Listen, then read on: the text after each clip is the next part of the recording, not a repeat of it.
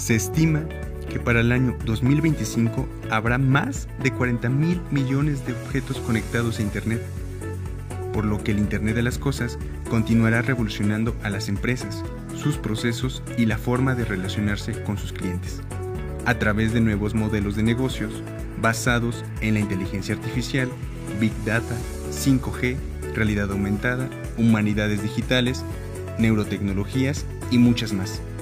De ahí que el aprovechamiento de las nuevas oportunidades será alcanzable solo si existen profesionales especializados que puedan liderar ese cambio en las organizaciones.